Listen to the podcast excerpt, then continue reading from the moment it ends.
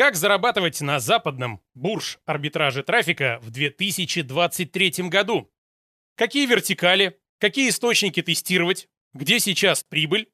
Беседуем с Михаилом Свинаревым, совладельцем закрытого комьюнити арбитражников Дефо спикером множества конференций и опытным соло-арбитражником. Добро пожаловать на стрим Сорокин клуба. Этот подкаст создают простые предприниматели для таких же простых ребят-предпринимателей – мы обсуждаем только то, что можно применить в своей жизни или в бизнесе прямо сейчас. Погнали! Привет, привет, Макс, привет всем. Как обстоят дела в аффилиат-маркетинге в 2000, какой у нас год, в 2023 году? Что изменилось Хороший по сравнению с прошлым годом? Как дела с платежками и вот это все? Хороший вопрос, какой у нас год. Он релевантен моему ответу поскольку действительно ты зачастую задаешь себе вопросы, какой год-то, не потому что проблемы с памятью, а потому что аффилиат-маркетинг, несмотря на то, что многим кажется, это ниша какая-то такая э, волатильная, это очень стабильная история. И если смотреть в контексте каких-то больших рыночных трендов, ниши вертикали, которые популярны, там, подходов, годами ничего не меняется, много, многое годами работает, и многие сущности, не только глобальные, но и локальные, там, типа компании какие-то конкретные рекламные, запущенные конкретным аффилейт-маркетологом, зачастую месяцами и годами работают. Поэтому, да, какой год 23-й, аффилейт-маркетинг все там же. Ну, а как дела с платежками? В прошлом году с этим были сложности. Ну, э, как, как, да, как дела с обналичкой валютной выручки, которую там год назад обязаны были продавать чуть ли не целиком? Есть э, два метода, хорошие метода решения этих организационных финансовых вопросов. Первый – это сделать, если ты живешь в России, себе контролируемую иностранную компанию. Сейчас это стало, конечно, намного сложнее, чем было раньше. Сузился очень сильно до предела выбор гео, в которых можно открыть э, офшор. Но, тем не менее, это возможно. Да? Вот. А, это такой способ, он подходит уже для игроков, которые там в индустрии давно, надолго, уже имеют какие-то свои там наработки, профиты и так далее. Вторая история – это какие-то альтернативные варианты платежной системы типа капиталиста, а, какие-то есть многочисленные решения на рынке, либо крипта.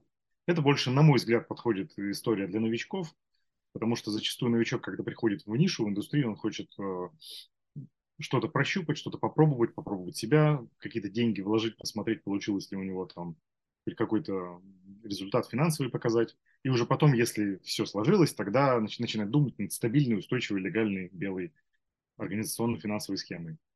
Э, по поводу приема денег на Россию, э, именно вот если ты хочешь получать, допустим, на свою ИП в России деньги от международных контрагентов, здесь все стало только сложнее, потому что вот у меня был поток, который на Россию исторически вот э, приходил из-за рубежа, и постепенно отваливались банки. Это был там была точка, был модуль, там сейчас Райфайзен, все это постепенно отваливалось из-за вот ограничений международных. И сейчас э, есть несколько банков, которые еще могут э, принимать вайеры международные там, от контрагентов из недружественных стран, но их все меньше, и Райфайзен тоже сейчас вроде как сворачивает российский бизнес. В общем, я этот вариант не рекомендую, потому что могут возникнуть сложности. В любом случае, либо контролируемая иностранная компания, какой-то офшор, либо вот крипта и платежная система а вот э, капиталист, EasyPay и прочее. Ну, поначалу, по твоим первым словам, получается, что за последние два года, за один год, два, в сфере арбитража принципиально никаких изменений нет. Ну, кроме вот внутрироссийских и украинских проблем.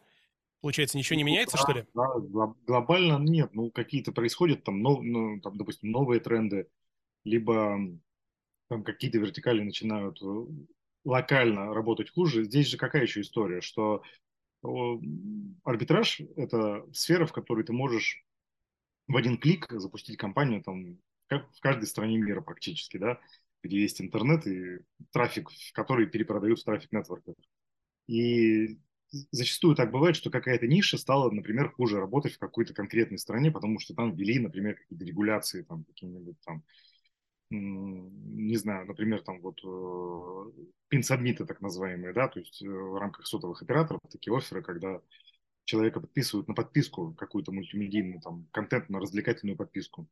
И ты вот через э, привлекаешь пользователей, которых ты на это дело подписываешь. Операторы зачастую или местные там регуляторы меняют какие-то вот э, правила, порядки, регулируют, как должен выглядеть лендинг на стороне оператора. Это все может влиять на конверт и в какой-то стране может э, там временно рипнуться история. Причем она может потом вернуться через некоторое время. Но в то же самое время в другой стране она, например, будет работать. У тебя всегда довольно широкий выбор по всему миру вариантов. Поэтому типичная для арбитража история – это когда в среднем по больнице существующие на, на рынке вертикали популярные, они живут годами. Но там на таком тактическом, локальном уровне какие-то изменения, да, они регулярно происходят. А новые какие-то вертикали появились? Или новые источники, которых еще недавно не было? Ну вот, по моему скромному мнению, наблюдению, ничего не поменялось, да, то есть как те же самые все там гэмблинг, дейтинг, э, крипта, э, приложения мобильные, вот, э, там, софт, как это все работало, так оно и работает, и глобально ничего с этим не происходит. Ты все еще соло-арбитражник? Или за прошедший год, что мы не общались, завел себе какую-то команду небольшую? Не, пока еще соло. Потому Более что того, тебя уже лет пять спрашивают в интервью, когда у тебя будет команда, и ты каждый раз отвечаешь, ну, я думаю над этим. Все еще думаешь? Смотри, вот просто сейчас еще появился чат GPT, и как бы я не знаю, что будет через год, конечно, динамика развития впечатляет, но вот уже сейчас, например, я пробовал эм, через чат GPT создавать новые тексты для креативов. У него это получается прекрасно. То есть, э, скажем так, э, помощник, который бы занимался копирайтингом, мне уже точно не понадобится. Как строишь рабочий день сейчас? Что-то у тебя поменялось? Сколько часов в неделю работаешь? Ну, в день глупо спрашивать, каждый день по-разному, а вот в неделю как получается? Я пытаюсь придерживаться принципа, что работать надо не 24 часа, и не 12 часов, и не 10, а работать надо головой, собственно говоря. Да? То есть аффилиат-маркетинг – это не та индустрия, где ты вытачиваешь детали на заводе, и тебе вот ты провел смену рабочую, вытащил там X деталей, а если больше деталей вытащил, то молодец вообще. А если сверх смена остался, еще вообще молодец. Главное, процент брака там, да, не превысить. Если бы тут все было так прямолинейно, то это не был бы аффилиат маркетинг. Здесь ты можешь э, зачастую, найдя правильную какую-то нишу, это какой-то soft skill через э, общение, скиллы коммуникации, через скиллы э, спайинга следить, что твои конкуренты откручивают, там да в конце концов уже и интуиция формируется за годы работы, да, найдя какую-то точку, там приложение усилий, какую-то вертикаль, ты можешь запустить компанию, и все, вот она уже, тебе больше ничего не надо с ней толком делать. И ты можешь там неделями потом, в принципе, вообще ничего не делать при желании, да? То есть, ну, ты будешь, конечно, делать что-то, но я к тому, что здесь нет такой прямой корреляции между тем количеством времени, которое ты тратишь, и твоим результатом. Поэтому и подход здесь индивидуальный. По поводу меня, я, я стараюсь все-таки действительно как-то систематизировать свою жизнь, просто потому что это удобно, потому что вот у меня большинство людей, с которыми я хочу, там, допустим, пообщаться в свободное время, они свободны в выходных.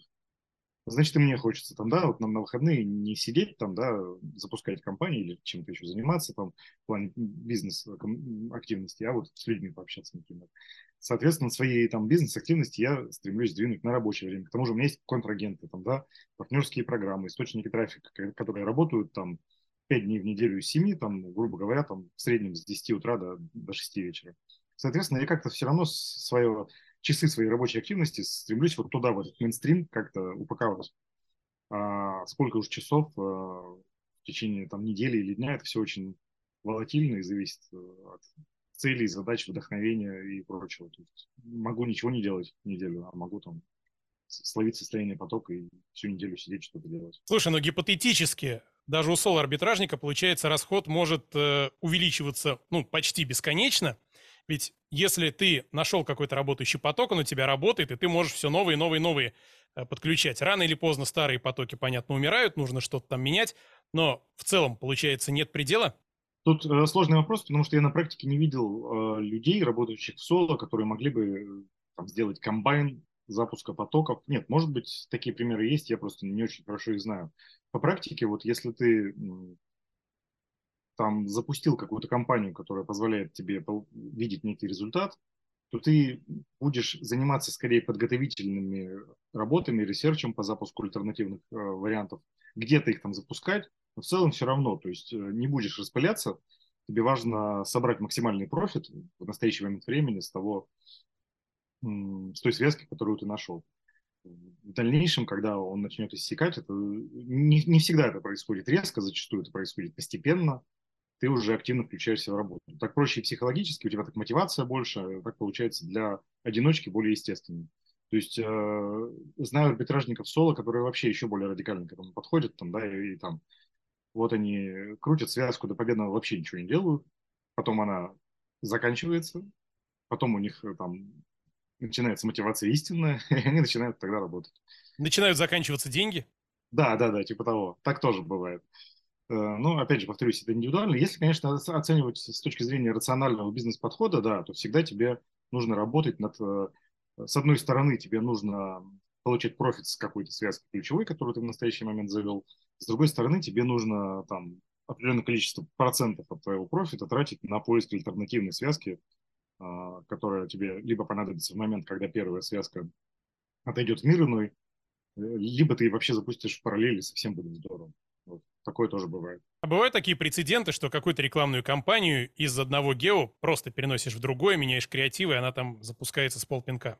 Конечно, конечно, такое бывает. Это не, не супер э, стандартная история, но бывает, что масштабируется по гео. И, в общем, особенно если мы говорим о схожих гео, да, там какой-нибудь англоязычный Tier 1, компании, которые работают у тебя в США, ты запускаешь на англоязычную Канаду, на Англию, например, там, на Австралию, Новую Зеландию, то скорее тогда это типичный паттерн. Если мы говорим про гео разные по менталитету, по уровню жизни, по языку, то это далеко не всегда, но тоже бывает. А еще ты затронул тему интуиции и насмотренности. А как сейчас новичку выбрать живой работающий офер? И сколько мертвых офферов в партнерках? Живой работающий офер новичку выбрать очень просто. И на самом деле, ты знаешь, сколько раз я об этом говорю во всех моих публичных и непубличных активностях, я все равно поражаюсь, почему-то люди не хотят это слышать. Вот умом понимают, психологически не хотят. Я не знаю, это какой-то отдельный феномен, который требует изучения. Ну вот сейчас, например, на Дефо там сформировалась некоторое время назад группа новичков, которые а, пуш вертикали, там пуш трафика пробуют себя и решили собраться вместе, там типа их там 7-8 ребят, давайте тестировать вместе, обсуждать все вместе. И я к ним в группу добавился, как, ну, они меня называют ментором, я не считаю себя там ментором, потому что я, объективно говоря, не трачу там на них сильно много времени, но я иногда свежим взглядом им что-то подсказываю, читаю, что у них происходит. И вот там очень характерная история. Я там и лидеру группы, и всем остальным неоднократно говорил, что, ребята, ну вот послушайте, пожалуйста, не надо хаотично искать офер везде. Вот ваша первая задача установить, что этот офер в настоящий момент ваши непосредственные конкуренты откручивают. То есть он живой на этой вертикали. Если его там крутят, значит он приносит деньги. Не крутят оффера просто так ради галочки. Э, соответственно, ваша задача установить. Вот вы, допустим, каким-то образом пришли к тому, что вы будете э, к своему слайсу, да, что вас интересует там вертикаль, например, я не знаю, там, свепстейков. Дальше вам надо понять, в каких гео вообще эта вертикаль работает. Вы, допустим, это поняли. И дальше вам надо просто вот в этих э, гео, в рамках этой вертикали, посмотреть, какие конкретно оферы сейчас там крутят люди. Все, больше ничего не надо. Конечно, это не такая тривиальная задача, потому что нужно спаять, многие прячут оферы, занимаются клакингом, потому что это некая там, то есть творческая история, да, зачастую надо общаться с представителями партнерских сетей, потому что они тоже могут дать ценную информацию на этот счет, а могут не ценную, как совершенно верно сказал, в партнерках много мертвых офферов. Ну, то есть задача это как бы не такая простая в реализации, как кажется на первый взгляд, но она простая по своей сути. Вот нужен офер, который сейчас крутят люди на твоем слайсе. Все, больше ничего не надо. И почему-то вот не хотят принимать это люди. Поэтому, пользуясь случаем, что у нас какая-то некая публичная активность, я еще раз скажу, если вдруг нас будут слушать новички в аффилейт-маркетинге, пожалуйста, не надо плясать от партнерки, там, от, от своего видения, которого у вас еще не успел объективно сформироваться, там, от того, как, как красивая и некрасивая страница оффера вам нравится. Просто вот установите, что люди сейчас крутят, и не пытайтесь найти что-то другое. Пока потестируйте вот это, потому что это хотя бы уже гарантированно работает. Этот подкаст – часть Сорокин клуба. Для тех, кто с нами еще не знаком, это закрытое сообщество предпринимателей без хейта и душности. Наша задача – помогать предпринимателям становиться богаче. В клубе можно обмениваться опытом с единомышленниками, находить новых друзей и просто приятно проводить время. Закрытый контент – важная часть клуба, но мы решили делиться со всеми лучшим из закрытого. Мы подготовили подборку лучших клубных материалов. Как заработать на SEO, лидгене и маркетинге. Там только реальный опыт живых людей. Забирайте подборку прямо сейчас в клубном телеграм-боте по ссылке в описании. Бывает такое, что один офер представлен в нескольких партнерках, и в одной партнерке он качает нормально, а в другом почему-то нет. Ну, то ли шейвит, то ли просто. Конечно, бывает. Э, может быть масса причин на это. И техническое, там даже дело не в шейве, а там как-нибудь не очень удачно настроены редиректы, например, да. И там, ну, шейв, да, он все равно присутствует на рынке. Да, в конце концов, договоренности рекламодателя с партнеркой то есть это очень тонкие моменты, которые все находятся под капотом. Ты как арбитражник, ты их не видишь. Но ты видишь факт, что вот в одной партнерке он вообще качает, а в другой партнерке он вообще не конвертит, например. Такое зачастую бывает. На это тоже надо обращать внимание. Но, как правило, все-таки такой вот крайний вариант, как я описал, это скорее исключение. Но бывает такое, как правило, что офер э, в одной партнерке может работать лучше, чем в другой.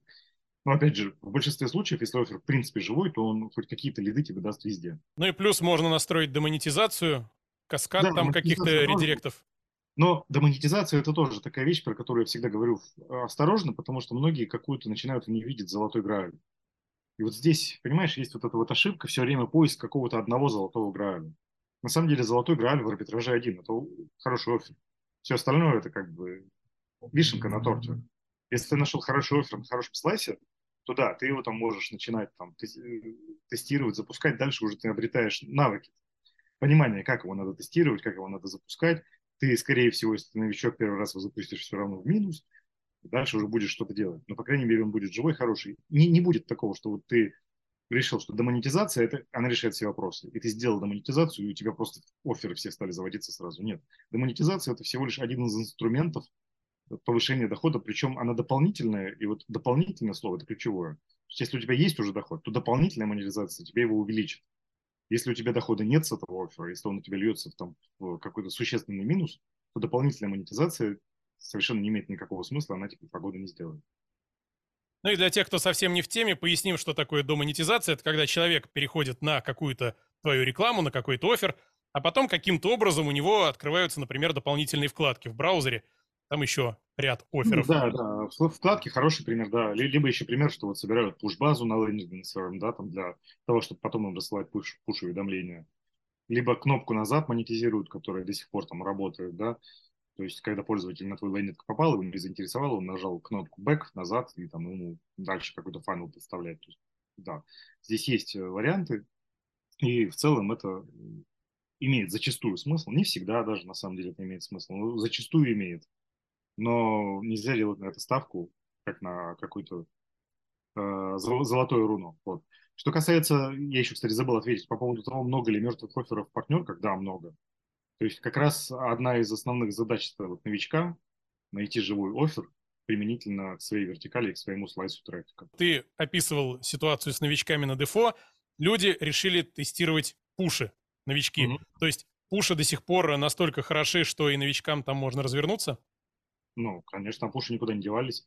На самом деле с пушами парадоксальная история, когда они только появились, там какой-то был год, 18-19, я не помню. В 18-м они уже были, может, даже в конце 17-го появились, и там все говорили, они вот-вот умрут, они вот-вот умрут. Да. Ну, как с Дорвеями ситуация? Ну да, но они как раз оказались одним из самых стабильных источников трафика. И для новичков, я считаю, сейчас один из самых благоприятных, как раз потому, что там меньше порог входа, чем, например, в нативке или там даже в баннерке в какой-то идалтовой, да, то есть пуши можно, в пуши можно дешево зайти до сих пор, как и в попсы, в общем-то, и тестировать, найти какие-нибудь дешевые гео, если у тебя маленький бюджет, тир 2, тир 3, найти оферы с копеечными лидами, где будет много лидов, соответственно, много пространства для какой-то оптимизации, для обучения твоего. И в итоге э, количество данных для своего обучения, которые ты купишь в пересчете на доллар, будет значительно больше, чем у других, скажем так, э, вертикальных источников. Вопрос совсем новичковый. Как следить за конкурентами, э, которые размещают рекламу на адалт-сайтах, понятно. Но некоторые арбитражники начинают э, день с похода по порно-сайтам, потому что это работа, куда деваться. Вот, а в пушах тоже есть какие-то спайлки? Ну, а в пушах преимущественно все-таки люди опираются на спай-сервисы. А здесь, как бы, понимаешь, такая история, что спаять пуши вручную пытаться, это довольно муторно, требует там в общем-то, недюжинного количества времени, и зачастую это, эти усилия просто не оправданы. Я, например, таким вот не занимаюсь. То есть спай-сервисы – это, конечно, в некоторой степени кривое зеркало, но они все-таки работают. То есть я поясню, почему это кривое зеркало. Потому что технологически очень сложно там создать кучу эмуляторов устройств, которые подписываются на пуши, это все парсят. Защита авто, от автоматического там, парсинга данных есть у большинства крупных нетворков. И в итоге, ну там, например, вот есть у меня, скажем так, креативы, которые крутятся месяцами на очень больших объемах. И я там их могу еле-еле где-то найти, если вообще найти. А есть там, допустим, креативы, которые вот я зашел, потестировал, один день покрутил и стопнул, и они уже там появились, да, то есть э, здесь какой-то есть рандом, и сложно зачастую по спай-сервисам, даже если у тебя один, два, три спай-сервиса, сделать какой-то однозначный вывод о картине сегмента, о картине там ниши, слайса трафика, что там действительно крутят. Ну, косвенно можно, но эта задачка не совсем прямолинейна. Ты пришел, увидел, о, вот оно, взял в партнерке, пошел крутить. Нет, если бы все было так просто, то то всего бы не было. вот. То есть здесь все-таки э, ну, некая комплексная задача. Изучить спай-сервисы, понять примерно, как они там работают, да, прокачать коммуникативный скилл, пообщаться с менеджером партнерки, прокачать коммуникативный скилл, пообщаться со своими коллегами, отчасти конкурентами, а комьюнити довольно теплое, зачастую люди друг с другом довольно откровенно общаются. То есть комплексная задача. А где брать пуши? Есть ли какие-то поставщики, источники, куда идти точно не надо, и есть ли какие-то источники, которые ты мог бы порекомендовать? Не на правах рекламы, а просто как проверенные с более-менее нормальным трафиком. Я вот прям скажу просто принцип. Это вот важнее, чем конкретные имена называть. Что вот если источник большой, крупный, у всех на слуху, присутствует на каких-то конференциях, мероприятиях, то там имеет смысл идти, пробовать, трафик тестировать, закупать. Если источник никто не знает, то категорически не стоит туда идти. Он какой-то мелкий, непонятный, с претензией на какую-то эксклюзивность. Это вот одна из тоже многих ошибок новичков в аффилиейт-маркетинге. Это относится не только к пушам, а ко всем нишам и сферам, что вот поиск какого-то золотого источника, который никто не знает, но там зато вот э, просто невероятные какие-то рои и профиты. Такого ну, просто в природе не бывает. Если ты хочешь заработать в аффилиейт-маркетинге деньги, большие деньги, неважно, в какой ты идешь а, в какой то существуешь э, нише трафика, там, уши, тизерка, да, там, социальные сети, ты просто идешь в крупные большие источники трафика, известные, которые у всех на слуху, и там зарабатываешь. Потому что там много трафика. Да, там конкуренция, но аффилиейт-маркетинг ну, по своей природе это конкурент, высококонкурентный рынок. Вот. Традиционный вопрос из года в год. Ты начинал с попсов. Попсы сейчас как себя ощущают, живут? Хорошо, прекрасно, стабильно ощущают, скажем так. Ну, их наверное, они сейчас номер два по объему по сравнению с пушами, но они, тем не менее, прекрасно живут. Но тоже несколько раз, не, несколько раз, несколько лет назад говорили, что попсы все, попсы умерли, но они качают до сих пор. Вот эта вот э, манера в онлайн-индустрии хоронить любой как бы формат, нишу и начинание, я не знаю, откуда она. Еще Садал-то взялась, когда был Эдалт мертв, вот, э, каждый год. И она вот передается как-то из уст в уста, как такое мифологическая какая-то, вот, я не знаю, мифологическая история, что вот сейчас все умрет. Не знаю, тут надо разбираться, ну, уже надо проводить какой-то психологический анализ. Но вот такая штука есть, да, почему-то. Продолжаем серию новичковых вопросов. А в какой нише, в какой вертикали в плане офферов сейчас проще стартовать? Дейтинг, свипстейки, еще что-нибудь? Тут зависит от бюджета. Я, я, я здесь никогда не даю рекомендации, потому что что значит проще? У всех же свое. То есть зачастую там, знаешь, я даже в шестнадцатом году помню людей, которые, когда вот я сам пришел, когда все лили там приложения утилиты, люди приходили и начинали лить какие-то менее очевидные вещи, типа там нутру, там с дорогими конверсиями на tier 1, новички, и у них все сразу получалось. То есть э, здесь вопрос подхода. Нельзя никогда советовать всех под одну гребенку и вообще среднюю температуру по больнице выводить.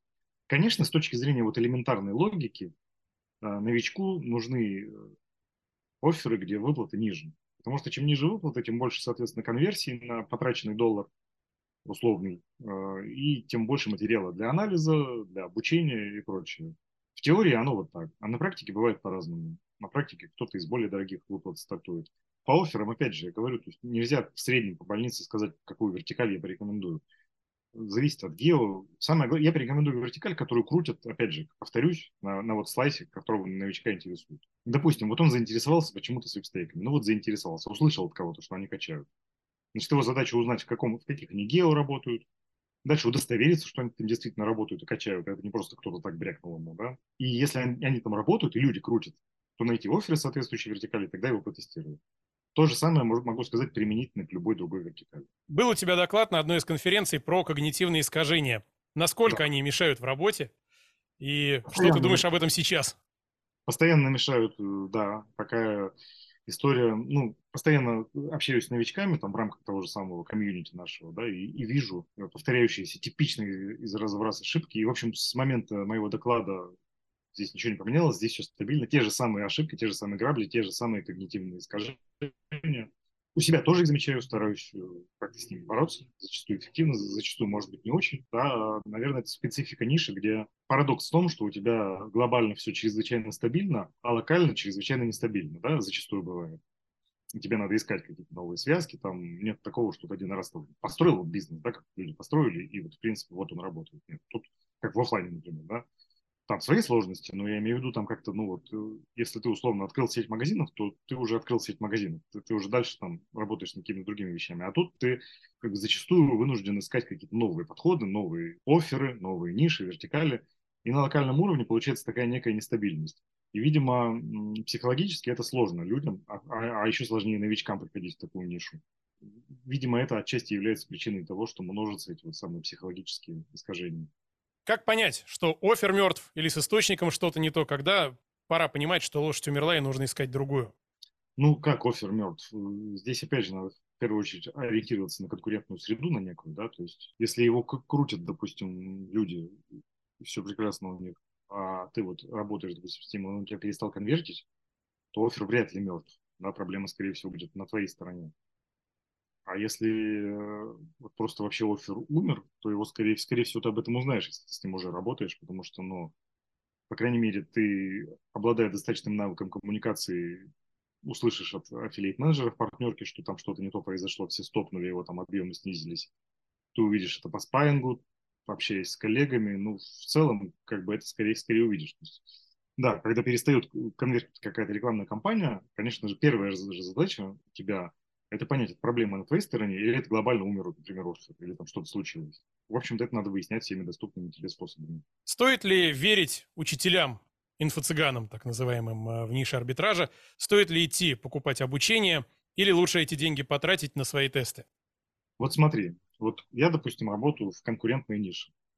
Я зарабатываю в ней деньги. Какой мне смысл учить кого-то за, я не знаю, сколько я могу взять с ученика денег? Сколько я могу заработать на продаже курса там, да?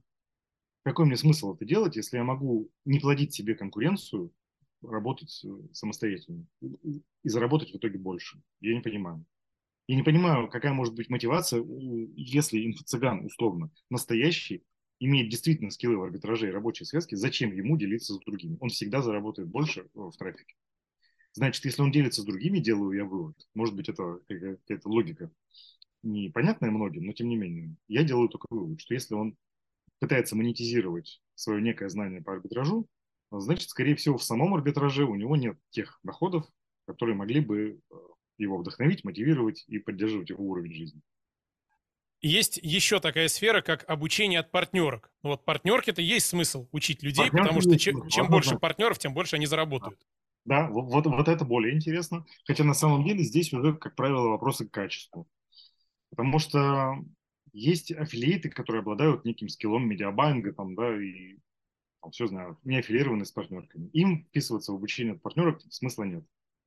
Соответственно, в партнерках есть менеджеры, которые не занимаются медиабайингом, а есть media buy отдел. Вот если в партнерке, партнерка большая, в ней сильный медиабайинг, и этот медиабайинг действительно готов делиться своими скиллами, это хорошая история. Такие примеры я знаю. Там тоже уровень довольно поверхностное обучение, потому что, как правило, там самые базовые вещи рассказывают. Но это полезно, это никому не лишнее, там, да. И самое важное, чтобы это обучение было бесплатным. Тогда, конечно, да. Если же там эти курсы от партнерки пишут менеджеры, которые трафика никогда в жизни глаза не покупали, тогда, конечно, ценности ноль. Просто разное качество бывает обучения от партнерок, но доверие к нему больше, чем к инфо-цыганскому, если особенно оно без... не особенно, а если обязательно, оно бесплатное. Да, но бывает парадоксальная ситуация. Не так давно мне рассылки приходили от одной из партнерок, ну, не будем никого называть, чтобы никого не расстраивать. От партнерки э, пришло приглашение, приходите на обучение, перехожу посмотреть лендинг. Тридцатка, 30 тысяч за обучение рублей. Такой странный вопрос. Ребята, так вам нужны партнеры, которые будут вам наливать э, трафик? Или зачем вы продаете это обучение? Ты об этом что-нибудь думаешь? Хороших гипотез у меня на эту тему нет. Ну, то есть я бы никому не рекомендовал такое обучение вписываться. Вот меня тоже удивило партнерка. То есть когда партнерка проводит бесплатные какие-то воркшопы, понятно, им нужен трафик. А когда они еще на этом и заработать пытаются, и, казалось бы, у партнерки там э, обороты должны исчисляться миллионами, уж точно рублей в месяц, а то и десятками миллионов. И вот, ну, ну странная ситуация, когда продают обучение партнерке платно. Согласен. А ну, еще есть, самое смешное, извини, перебью, доступ дают к обучению на месяц. Типа через месяц у вас доступ пропадет. Ну, давай дипломатично остановимся на том, что эта ситуация странная. Вот. Странная, и... да. Это самое подходящее слово. Действительно, выглядит это странно. Еще из того, о чем мы не поговорили, какие главные ошибки совершают э, новички? Не приоритизируют э, важность тех или иных э, элементов успеха. То есть, да, я всегда говорю, приоритизируйте вот свою цель, что вам нужно, нужно найти конвертящий живой офер. Начинают заниматься всем чем угодно начинают прокачивать свои скиллы, там, редактирование, дергание страниц там, с JavaScript, я не знаю, там, прокачивать, в общем, начинают какие-то скиллы, которые весьма косвенные, которые вообще на самом деле на твой результат тоже влияют косвенно. Приоритизация, вот что важно, да, и некая системность, последовательность действий. Вот, наверное, самая главная ошибка – это забывать о главном, а это бывает. Какие сейчас примерно нужны бюджеты на то, чтобы стартануть? Когда ты начинал в 2016 году, ты говорил, что нужно там от 2-3 э, до 10-15 тысяч долларов на тесты. А сейчас как ситуация изменилась? Плюс-минус в среднем то же самое. Здесь, опять же, понимаешь, да, что чем больше сумма, тем больше просто вероятность, а, что у человека там что-то получится. Он больше успеет протестировать за эти деньги, больше данных получит и так далее до сих пор есть ребята, кто приходит там и с PHS там, типа долларами, и что-то у них получается зацепить, но это скорее исключение, да. Если мы говорим о том, что человек не хочет сыграть в лотерею, а все-таки хочет как-то в бизнес, э, в нишу войти и научиться в ней работать, то да, уже ближе туда, вот к 3-5 скорее. Ну, слушай, не так плохо. Я думал, что сейчас уже меньше, чем с 10 тысячами нечего и начинать. Да нет, опять же, за счет того, что есть дешевые источники трафика, дешевые гео, оферы с маленькими выплатами, там, в принципе, можно начинать из таких денег. Ну и, наверное, новичкам не нужно идти, хотя, с другой стороны, зачем рекомендовать, пробуйте сами. Не нужно идти в источники, в которых нужно постоянно бороться с самим источником. Ну, это запрещенные в России соцсети, да, и там э, прикол не в том, что тебе нужно работающий креатив найти, а в том, что ты постоянно борешься с системой. То есть лучше идти туда, где не надо бороться. На самом деле там прикол и в том, и в том, что тебе надо и работающий креатив найти, и, и бороться с системой. Вот, э, то есть, да, задача здесь несколько усложняется. Это индивидуально. Кому-то может быть... То есть, знаешь, был случай недавно, вот относительно была конфа в Москве в прошлом году. И ко мне просто подошел человек и сказал, Михаил, спасибо за вот ваше интервью. Я читал, вдохновлялся. Сейчас у меня все круто. Я там типа жил во Владике, переехал в Москву, собрал команду, мы в Сити живем, все, все, ну, жизнь изменилась чрезвычайно приятно слышать это, что вот, ну, при, как бы я могу хотя бы косвенно, а это на самом деле косвенно, вдохновить кого-то, у человека изменилась жизнь к лучшему, это круто. Я говорю, а с чем вот, с чем работаешь? Он говорит, да вот Facebook, вот товарка, ну, запрещенная в России э, Facebook, вот, товарка, и тут я понимаю, что, ну да, это очень косвенно, потому что я никогда никому не рекомендовал начинать с социальных сетей, просто потому что я сам никогда с этим толком не работал, и мне как раз не нравится вот эта история, что ты вот добываешь трафик с аккаунтов каких-то, вот это все пытаешься хакнуть систему, даже если ты вьешь относительно белые там оферы вертикали, все равно тебя воспринимают э, алгоритмы все равно как какого-то жуткого преступника, все, все банят всегда.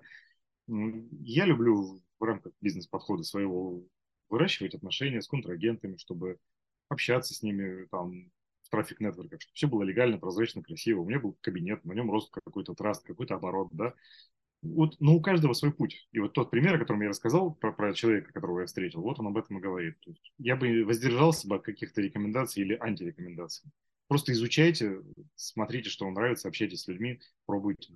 Да и про товарку ты особо никогда не говорил, что занимаетесь товаркой. Да, да, да. да. То есть только, не только источник, но и оферы-то не те совсем. Но видишь, пример мотивировал человека, это хорошо. А, ну, плюс есть некие, понимаешь, прости, еще перебью, есть не только пример мотивировал, есть некие базовые принципы, которые для всех офферов, для всех там источников, они едины.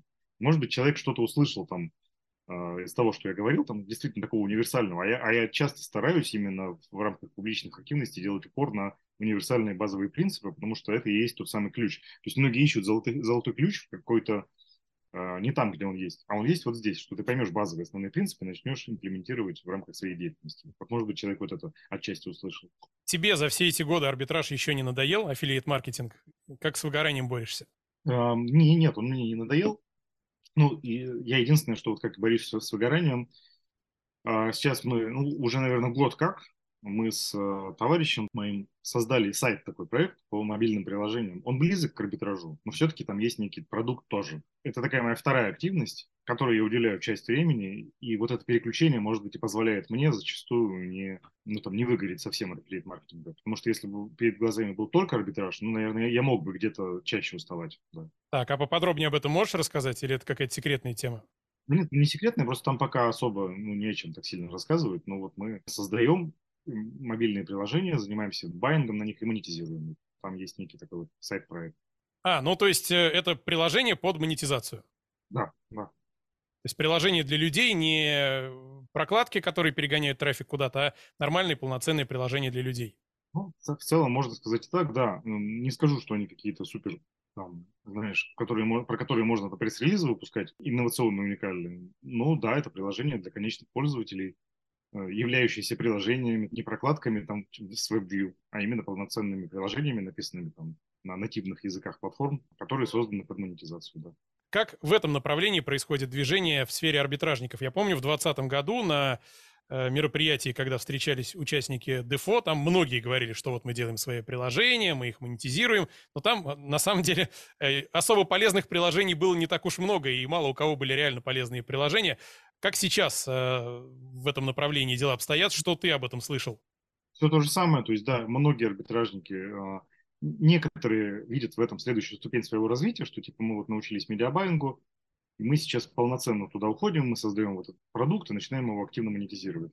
И среди уходящих, да, есть доля тех, не доля, а оценка полезности приложения, такое субъективное дело. Но вот кто-то уходит в продукты такие, которые там типа более такие вот, может сказать, условно полезные, кто-то в менее, ну вот многие арбитражники там либо переходят туда как на следующую эволюционную ступень, как они видят своего развития в бизнесе, либо как вот, как я, но таких, наверное, меньше, как, как вот сайт какой-то проект, что-то такое пробуют реализовать. То есть это по-прежнему трендово, это по-прежнему такая очень популярная история. Из твоего опыта, может ли такое приложение быть прибыльным только на рекламе, или нужно и внутренние продажи какие-то тоже организовывать? Может, только на рекламе, конечно. Это довольно стандартная схема. То есть, получается, арбитраж в прямом смысле купил трафик подешевле, продал подороже, на том и заработал. Да. Ну, собственно, видишь, есть такое понятие трафик-арбитраж. И вот у нас как раз э, то, что вот мы подразумеваем арбитраж, это называется аффилиат маркетинг, да, исторически так вот. А трафик-арбитраж, опять же, исторически там, а, это, ну, обращаемся к, наверное, к США, где возник, в принципе, аффилиат маркетинг изначально.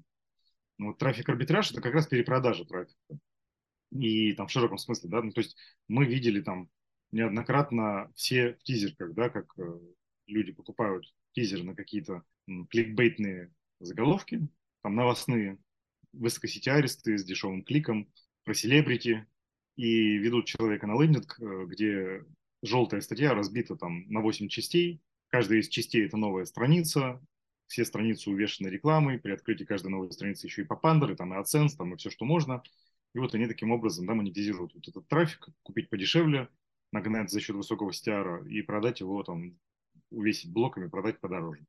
Это вот классический трафик-арбитраж. И это поэтому более широкое понятие, чем аффилиат маркетинг. Потому что аффилиат маркетинг это все-таки когда ты аффилирован с каким-то продуктом, рекламодателем и делаешь ему лиды. Ну, хотя суть та же самая глобально. Ты покупаешь подешевле трафик, ну, продаешь в той или иной форме его подороже. Вот. Поэтому многие приложения тоже относятся к нише трафик арбитража. Это, в принципе, ну, нормальная практика для мобильных приложений, как и вообще для интернета. Пробовал ли ты э, себя в Ютубе? Я знаю, что в Дефо сейчас проводятся закрытые стримы. А может быть, пора выходить в YouTube и нести в массы что-то светлое? Или нет у тебя такой внутренней потребности? Закрытые стримы, ну, их, их точно делать публичными бы не стали, потому что там именно такая теплая ламповая атмосфера, типично дефошная, и люди общаются в узком кругу и позволяют себе рассказывать то, что никогда бы не рассказали там, на широкую публику. Вот, и именно даже из, скажем так, уважения к договоренностям с этими людьми никогда бы эти стримы бы не опубликовал. Что касается практики раскачивать какой-то YouTube-продукт на большую аудиторию, у меня нет в этом бизнес-потребности. Ну, если говорить не эмоциональной категории, а вот с точки зрения бизнеса, зачем мне это, я не очень понимаю. Тем более это отдельный какой-то такой проект, отдельный путь довольно, я так понимаю, труда затратный. Нужно в этом набирать экспертизу. И самое главное, непонятно, что я получу для себя на выходе. Ну вот, допустим, если я добьюсь того, что вот мой YouTube-канал или наш депошный будут смотреть какие-то вот люди, да, интересующиеся темой аффилиат-маркетинга бизнес выгоды я в этом для себя не вижу, а эмоциональный, что вот типа это меня люди знают, но меня и так вроде люди знают, поэтому как-то... Это перекликается с тематикой обучения, но чтобы не учить кого-то за деньги и не брать на себя сразу и ответственность за их результат. То есть, может быть, есть смысл э, выдавать знания, которыми хочется поделиться, если хочется, конечно, э, выдавать их куда-то в общедоступное пространство. Зачем плодить конкуренцию, во-первых? Справедливо. Да. Во-вторых, ну, люди в большинстве своем сейчас э, имеют такое изобилие уже контента вот на сегодня, даже вот без меня, что, в принципе, найти всю еще интересующую информацию можно с помощью Гугла.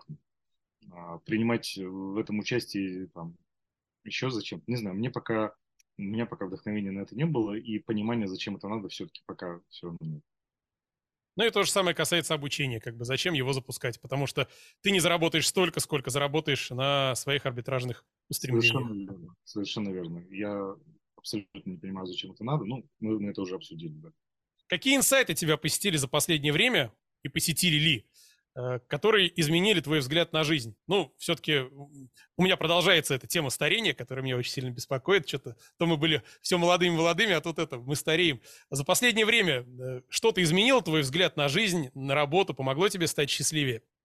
Сложный вопрос. Ну, вот, ты знаешь, последняя встряска экзистенциальная, которая у меня была, это вот она была довольно давно, когда я сходил на Эльбрус, поднялся, да, и там ты просто попадаешь в такой стресс, что тебе вдруг начинают все твои ежедневные задачи, которые ты воспринимал как серьезные, сложные и ответственные, воспринимать как полную чепуху. Это помогает.